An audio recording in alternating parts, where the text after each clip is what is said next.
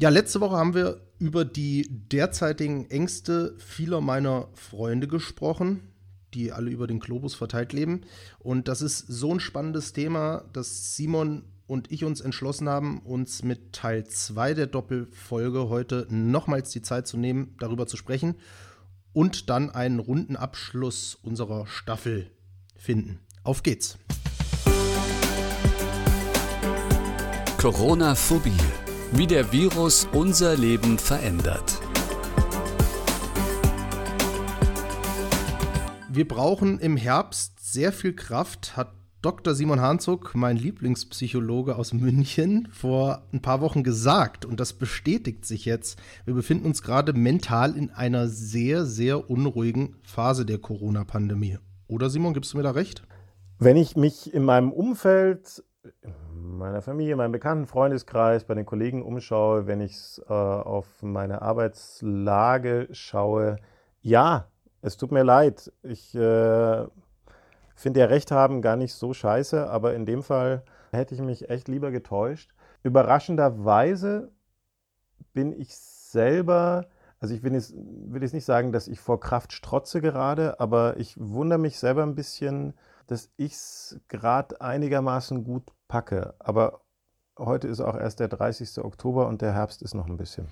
Ja, wie ich schon beim ersten Teil unserer Aufnahme dieser Doppelfolge gesagt habe, mir selbst spielt es mental ein bisschen oder geht es mental ein bisschen gegen den Strich tatsächlich, weil mich schon echt belastet und das merkt man aber auch, wenn ich jetzt wieder die Rückmeldungen von meinen Freunden und Bekannten aus aller Welt herauskrame, denen es schon ähnlich geht. Also man kann sagen, keiner ist mental am Ende, aber wirklich gut fühlt sich keiner. So ein Auf und Ab. Ähm, und das ist egal, ob das mein ehemaliger Austauschschüler Sean aus der Nähe von Liverpool ist oder meine bekannte, meine Urlaubsbekanntschaft Colleen aus Frankreich. Allen geht es nicht so richtig gut, alle sind unsicher. Wie gefährlich, Simon, ist denn dieser unsichere Zustand für die Psyche? Per se ist der erstmal gar nicht gefährlich, sondern der kann sehr fruchtbar und bereichernd sein, weil immer genauso trügerisch wäre nämlich ein zu dauerhafter Zustand der Balance oder der Sicherheit. Also wenn wir uns immer in Sicherheit wägen und glauben, das bliebe für immer so, dann ist es halt auch ziemlich gefährlich, weil ähm, die Welt ist nicht stabil, das Leben ist nicht stabil und kein Tag ist letztendlich stabil, sondern es verändert sich immer wieder was. Es kommt was Neues dazu, es fällt was Altes weg. Und der Wechsel von Sicherheit oder Balance und Unsicherheit oder Imbalance, der macht es letztendlich aus, dass wir nie zu lange in einer starren Balance sind und dass wir aber auch nicht zu lange in einem Auf und Ab wie auf so einer extremen, schnellen, überdrehten Schiffsschaukel hocken und uns gar nicht mehr wissen, wo eigentlich oben und unten ist. Also deswegen ist das per se gar nicht schlecht, sondern erstmal als wertfrei zu sehen, beides brauchen wir. Balance wie Imbalance, Sicherheit wie Unsicherheit. Denn aus der Unsicherheit heraus entwickeln wir neuen Halt. Das kann jeder mal für sich versuchen, kleine Übung spontan für zu Hause oder beim Zuhören, außer ihr seid gerade beim Autofahren, dann müsst ihr warten, bis ihr eine Pause macht. Stell dich einfach nur mal kurz hin und mach nichts anderes als stehen und konzentriere dich mal aufs Stehen. Wir haben den Eindruck in unserer Erwachsenenwelt, dass Stehen was Stabiles, Festes ist. Aber wenn du jetzt mal nur dich auf die kleinen Muskeln in den Füßen, in den Unterschenkeln, letztendlich bis hin über die Hüfte, bis hin zu deiner Nackenmuskulatur schaust, da ist die ganze Zeit Bewegung drin, das, damit du den Stand überhaupt stabilisieren kannst. Ähm, wer kleine Kinder in der Umgebung hat oder kennt, der weiß, wie lange das dauert, bis jemand, bis die stabil mal stehen. Aber selbst das ist eben nichts Starres. Das ist keine Eisenstange, die in den Boden zementiert ist, sondern was, was immer auch so ein bisschen Ausgleich bedeutet. Und ähm, damit wir einen festen und stabilen Stand haben, müssen wir genauso auch eine Dynamik reinbringen und immer wieder mal rausschauen. Müssen wir eben schnell einen Ausfallschritt machen können. Brauchen wir hier äh, durchaus auch Muskulatur, die uns äh, das ermöglicht. Und ähnlich ist es eben im Mentalen auch, dass wir in der Psyche durch so eine Verunsicherung neuen Halt finden können. Das Problem ist nur dann, wenn diese Verunsicherung zu lange dauert, wenn sie zu intensiv ist, dann können wir eben hinfallen und sogar verletzen oder ähm, irgendwas kaputt gehen daran. Und das ist die Schwierigkeit momentan, dass noch nicht absehbar ist, wie lange das denn ist, dass es alle umfasst, dass es so viel schwieriger geworden ist, jemand zu finden, denn genau dazu sind ja auch Freunde, Bekannte, Partner, Familie da, dass die einen halt genau in solchen Fällen mal Halt geben. Und da wir jetzt gerade alle so verunsichert sind, ist das halt auch noch total schwierig geworden. Und dass wir uns dann vielleicht noch zurücknehmen oder die anderen halt gar nicht mehr sehen dürfen oder können oder wollen, ähm, weil wir Angst haben, dass es ihnen dadurch vielleicht sogar noch schlechter geht, weil wir sie anstecken. Dabei wäre genau das, was wir gerne wollen, nämlich dass einmal unsere Mutter, auch wenn die schon alt ist, zu uns sagt, hey Jung, alles wird schon okay. Ich bin auch verunsichert, äh, ich nehme dich mal in den Arm. Und das macht es momentan mhm. so schwer. Ja, die Übung, die du eben genannt hast, die werde ich auf jeden Fall nach der Aufnahme gleich mal ausprobieren. Da bin ich schon gespannt. Ähm, Simon, jetzt kennen alle von mir Befragten, egal ob die aus Ungarn, habe ich befragt, Holland kommen, Südafrika, England, USA, Österreich und so weiter. Alle kennen Menschen, die an Corona erkrankt oder teilweise sogar gestorben sind. Wie beeinflusst das denn generell die mentale Verfassung zum Thema Corona? Da kann ich dir ehrlich gesagt relativ wenig drüber sagen, weil ich darüber jetzt noch ich kenne zumindest keine Forschungsergebnisse zu der Frage oder ich kann keine aus anderen Bereichen jetzt momentan übertragen, so aus der Hand. Und mir fehlt selber auch die Erfahrung. Ich habe tatsächlich in meinem Kreis der Menschen, die ich unmittelbar kenne, eben niemanden. Und äh, kann deswegen auch den Zugang gar nicht so, kann ich so direkt fördern was ich wagen kann, wenn man sich Angstentwicklungen anschaut, ist das aber für die Betroffenen diese vorher eher diffuse Angst. Da ist was, was ich nicht greifen kann, was zu was führt, was ich zwar vielleicht auf Bildern sehen kann oder was in irgendwelchen Berichten beschrieben wird, aber ich kenne es selber noch nicht und auf einmal wird es näher. Also das ist so, ähm, es ist auf einmal direkt vor der Tür, weil ich kenne jemanden und weiß, wie es dem gegangen ist und oh Gott, wenn das mir auch so geht oder der, wenn es ganz schlimm gelaufen ist, vielleicht sogar gestorben ist und auf einmal kriegt dieses Unscheinbare plötzlich ein greifbareres Gesicht. Das ist zwar auf der einen Seite vermeintlich, würde man jetzt sagen, naja, aber dadurch wird es doch weniger milchglasscheibig, wie wir das in der letzten Folge hatten. Mhm. Nur das Blöde ist, es wird eben nur in der Personifikation der Angst größer, aber noch nicht im Umgang damit. Wobei natürlich hier auch unterschiedliche Krankheitsverläufe dann da sein können. Man, es wird wahrscheinlich Unterschied machen, ob ich Leute kenne, die, die das Virus hatten und erkrankt sind und gut gepackt haben oder gesund geworden sind oder ob sie eben auch gestorben sind. Das sind dann nochmal ganz individuelle mhm. Unterschiede. Ja, spannend wie alles momentan, was, was, was wir so oder was ich so gefragt habe und du jetzt beantwortest, das ist echt ein Thema, das wäre vielleicht sogar für Teil 3 noch ganz interessant, aber wir probieren es heute mal abzuspeisen, beziehungsweise äh, fertig zu bekommen. Ich habe, Simon, noch eine relativ provokative Frage an alle Befragten gestellt.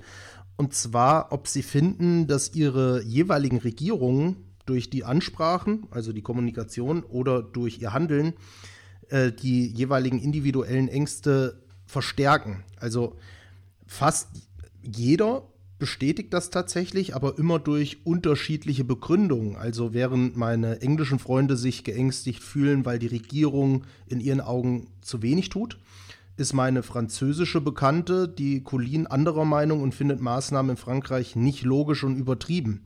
Das macht ihr zum Beispiel Angst. Und eine andere französische Arbeitskollegin, der bereitet wiederum Sorgen, dass EU-weit nicht einheitlich gehandelt wird und dadurch beispielsweise Spaltungen zwischen Familien entstehen. Also sie weiß zum Beispiel nicht, ob sie Weihnachten in Frankreich verbringen darf. Und das sorgt sie zum Beispiel sehr und macht ihr Angst. Also man merkt, die Politik macht Angst, aber jedem halt irgendwie anders. Wie kann ich denn damit jetzt jeweils umgehen? Also ich würde mal versuchen, erstmal auf die Hintergründe zu schauen, wieso entsteht denn da eigentlich, also was, was sind denn da Hintergründe dafür? Denn ich bin weit davon entfernt, Politikern böse Absichten zu unterstellen. Die versuchen, oder zumindest die meisten davon, äh, wirklich das Beste, was sie eben können und einen guten Job zu machen. Und ich glaube, dass das auch gar nicht so einfach ist, weil sie irgendwie in so einer Vielfachrolle sind. Sie sollen einerseits Halt geben und als Führungsfiguren vorne rantreten. Auf der anderen Seite müssen sie Entscheidungen treffen, die auch unbequem sind. Und irgendwo dazwischen stecken die alle fest, dann sind selber nur Menschen und wahrscheinlich überfordert und wissen nicht alles. Ähm, also nicht unbedingt ein Job, der auch, um den man sie beneiden kann. Und äh, ich, ich würde mal so ein paar Sachen äh, rausgreifen. Also einerseits ist, wo ich mir gedacht habe, so, ah, da hätten sie aber vielleicht der ein oder andere so ein bisschen was noch, noch mehr lernen können eigentlich jetzt schon in dem, in dem Jahr. Also was ich so in den letzten Wochen viel gehört habe, ist so eine Abnutzung von Appellen. Also seit März höre ich gefühlt alle vier Wochen, die nächsten vier Wochen sind entscheidend. Mhm. Und wenn ich das alle vier Wochen äh, fünfmal, sechsmal, siebenmal, achtmal hintereinander höre, dann ist es halt irgendwann nicht mehr so wirklich überzeugend. Weil was ist jetzt entscheidend? Oder schönes bayerisches Beispiel war, nach Rot kommt Dunkelrot. also, wo ich auch sagen würde, ah, da hätte man jetzt auch schon mal eigentlich sich ein bisschen was anderes überlegen müssen, weil irgendwann, was kommt dann danach? Und was zweites daran ist, dass eben die Vorhersagen, die gerne mal getroffen werden, wir hatten es jetzt in der letzten Folge gerade eben, der aktuelle Lockdown beträgt vier Wochen und Politik stellt sich hin und sagt, ja, diesmal ist alles anders, weil es sind vier Wochen. Aber das ist nur eine Vorhersage, die hat halt keine Grundlage. Also es gibt keinerlei empirischen, wissenschaftlichen, fachlichen Wert, der sagen kann, yay, wir müssen jetzt vier Wochen einfach daheim bleiben und dann ist es gut, wirklich Leute, das ist das letzte Mal und dann ist Schluss. Wo ich sicherlich die Politik in so einer, in der schwierigen Situation sehe, zu sagen, ja, aber wir wollen jetzt auch nicht nur Unsicherheit streuen, aber genau damit machen sie es, wenn sie eben vermeintliche beruhigende Dinge von sich geben, die aber einfach keine Basis haben. Und deswegen ist, sind zwei Aspekte, die für mich darunter liegen, wo ich sagen würde, da hätte man ein bisschen äh, weitergehen können, nämlich das Thema Transparenz. Also ich bin ja ein großer Fan von Authentizität und Transparenz, also nichts dahinter halten, sondern bring es nach draußen. Und in meiner Arbeit gibt es so eine Grundlage, die sagt, mein Nichtwissen ist eine meiner wichtigsten Kompetenzen, weil ich dadurch in der Offenheit gegenüberstehe. Und ich finde, das wäre durchaus auf politischer Ebene auch angebracht zu gewesen. Und man verliert eben keineswegs an Führungsstärke, wenn man auch sagt, hört zu, ich weiß doch selber nicht genau, was ist in vier Wochen, weil es weiß kein Mensch, was in vier Wochen ist. Ähm, und ich bin da auch verunsichert und das ist jetzt der beste Versuch.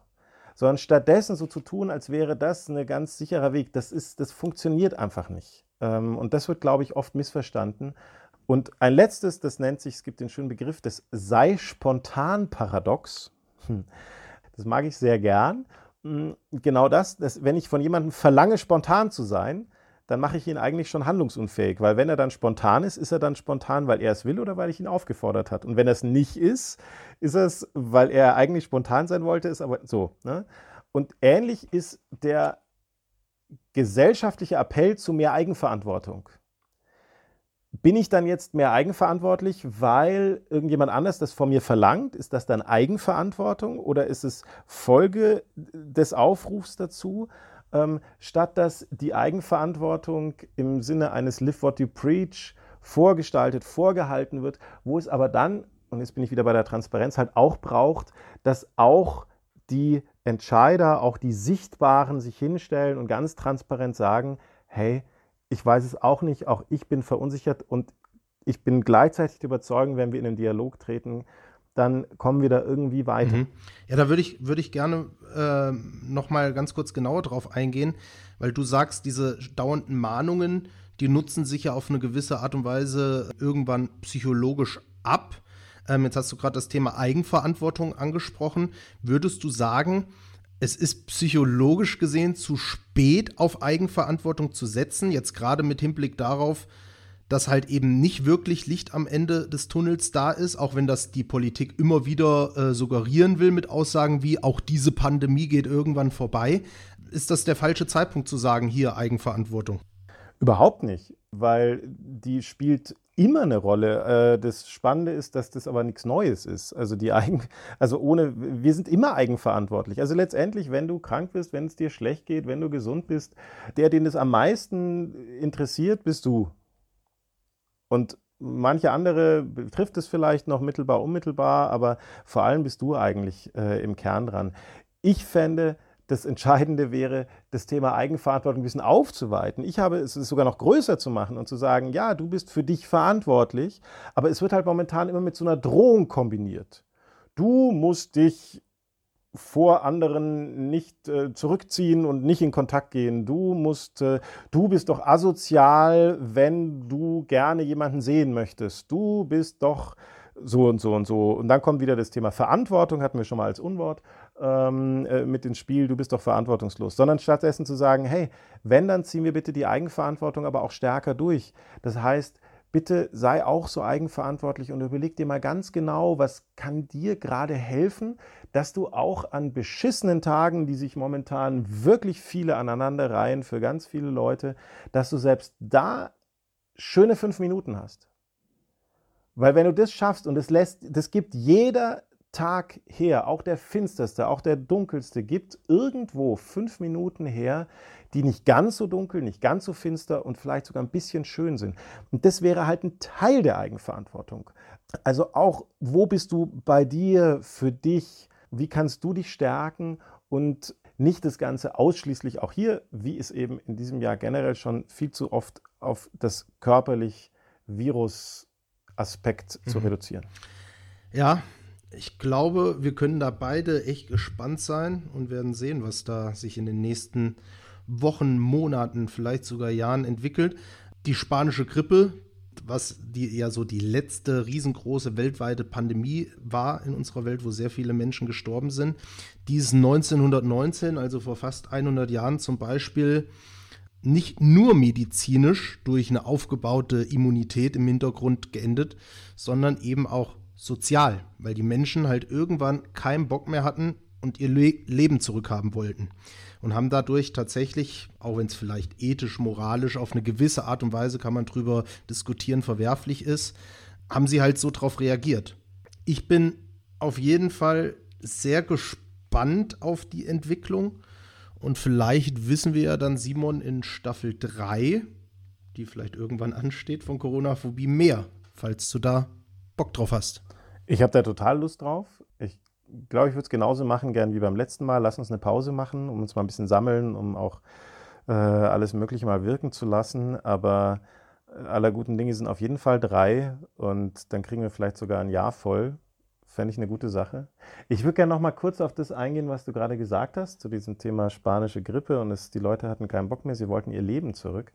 Da würde ich gerne mal einen großen Bogen spannen, glaube ich, auf wahrscheinlich die erste oder zweite oder eine der ersten Folgen, die wir hatten, nämlich als wir über Gesundheit gesprochen haben und überhaupt mal versucht haben, was ist denn eigentlich Gesundheit? Wir reden immer nur von Krankheit und wo ich, ich weiß es nicht mehr, aber ich bin mir ziemlich sicher, dass ich es gemacht habe, die äh, Definition der Weltgesundheitsorganisation von Gesundheit zitiert habe, die ich sehr du, ja. bedeutsam finde. Und dort ist ganz klar festgehalten, Gesundheit ist mehr als die Abwesenheit von Krankheit. Es ist ein Zustand des vollständigen, darüber kann man jetzt streiten, körperlichen, psychischen und sozialen Wohlbefindens oder geistigen statt psychischen wird es da geschrieben. Und ich finde, das spannt genau den Bogen da drauf. Es ist total, total wichtig, dass wir nicht in der Akutsituation unbedingt, in der wir momentan wahrscheinlich gerade immer noch drin sind, aber dass wir nicht vergessen, irgendwann auch wieder zu schauen, dass Gesundheit oder du hast gesagt, Leben mehr ist als nicht krank zu sein, mehr ist als die Krankheit in den Griff oder auch nicht in den Griff oder einen Umgang damit zu bekommen, und dass es da Körper, Geist und unser Soziales gibt, wo ein Wohlbefinden bedeutsam ist. Und ähm, deswegen ist es nicht verwerflich, sondern, glaube ich, total wichtig, dass wir nicht immer verdrängen, dass es darum am Ende geht und dass es nicht nur darum geht, eine Krankheit in den Griff zu bekommen, sondern dass es darum geht, das Leben nicht zu vergessen und das Leben möglicherweise auch weiterzuentwickeln, zu gestalten und in einen neuen Zustand zu bringen. Ja, Simon sehe ich genauso. Schöner, runder Bogen für das ganze Thema zum Abschluss. Die Zeit, die sollten wir uns nehmen. Ähm, und dann melden wir uns zu gegebener Zeit sicherlich wieder und gucken, ob wir eine ganze dritte Staffel packen, ob wir sie machen und dann das Jahr, wie du sagst, vielleicht voll bekommen. Ich bin gespannt. Simon, es hat mir sehr große Freude bereitet. Ich finde, das war eine richtig, richtig coole Doppelfolge, eine richtig schöne Doppelfolge, vor allem zum Abschluss unserer zweiten Staffel. Hat richtig gut getan. Ich denke, dir wird es vielleicht ähnlich ergangen sein, oder? Du, mir geht es auch so. Ähm, ich, ich könnte gerade noch, aber dann wären wir schon wieder so lang. Oh Gott, ich rede ja immer so viel. Aber also ich will jetzt mal so viel spoilern, zumindest was mich betrifft und was ich glaube bei dich auch. Das Ob ist nicht die Frage, sondern nur das Wann und das Wie genau. Ähm, da würde ich jetzt schon mal ziemlich meine Hand ins Feuer dafür legen. Und deswegen weiterhin, es tut mir gut. Es ist so, eine, es ist so, ein, so, ein, so ein Geländer geworden durch diese Corona-Zeit, dass wir uns austauschen, dass wir das machen. Und ich äh, freue mich, wenn wir damit anderen vielleicht auch irgendwas an die Hand geben konnten. Deswegen von meiner Seite nochmal an der Stelle, auch wenn es erstmal die letzte Folge äh, ist, trotzdem abonnieren, dann erfahrt ihr nämlich, wenn wir weitermachen. Nochmal kurz der Hinweis an der Stelle auch auf den befreundeten Podcast Bayern Buddha Happiness von Kati Kleff, der ab, ich glaube, 27. November zu hören sein wird, mit mir ähm, äh, ein bisschen ausführlicher. Und ich bin mir, da muss ich gar nicht mal nachhaken, ob sicher oder sonst was, sondern egal, ob wir irgendjemand anders damit äh, was an die Hand geben konnten oder nicht, mir tut's gut und allein deswegen vielen Dank, Marcel, wieder für acht spannende Folgen über so lange Zeit. Danke dir. Ja, danke kann ich auch nur zurückgeben. Und damit wir dann wirklich in eine dritte Staffel irgendwann starten können, Ganz wichtig zum Abschluss, Simon, bleib gesund, nicht nur physisch, sondern auch psychisch, mental und wirtschaftlich. Wir hören uns dann bald wieder. Hau rein. Corona-Phobie, der Podcast mit Dr. Simon Hanzog und Marcel Schmidt.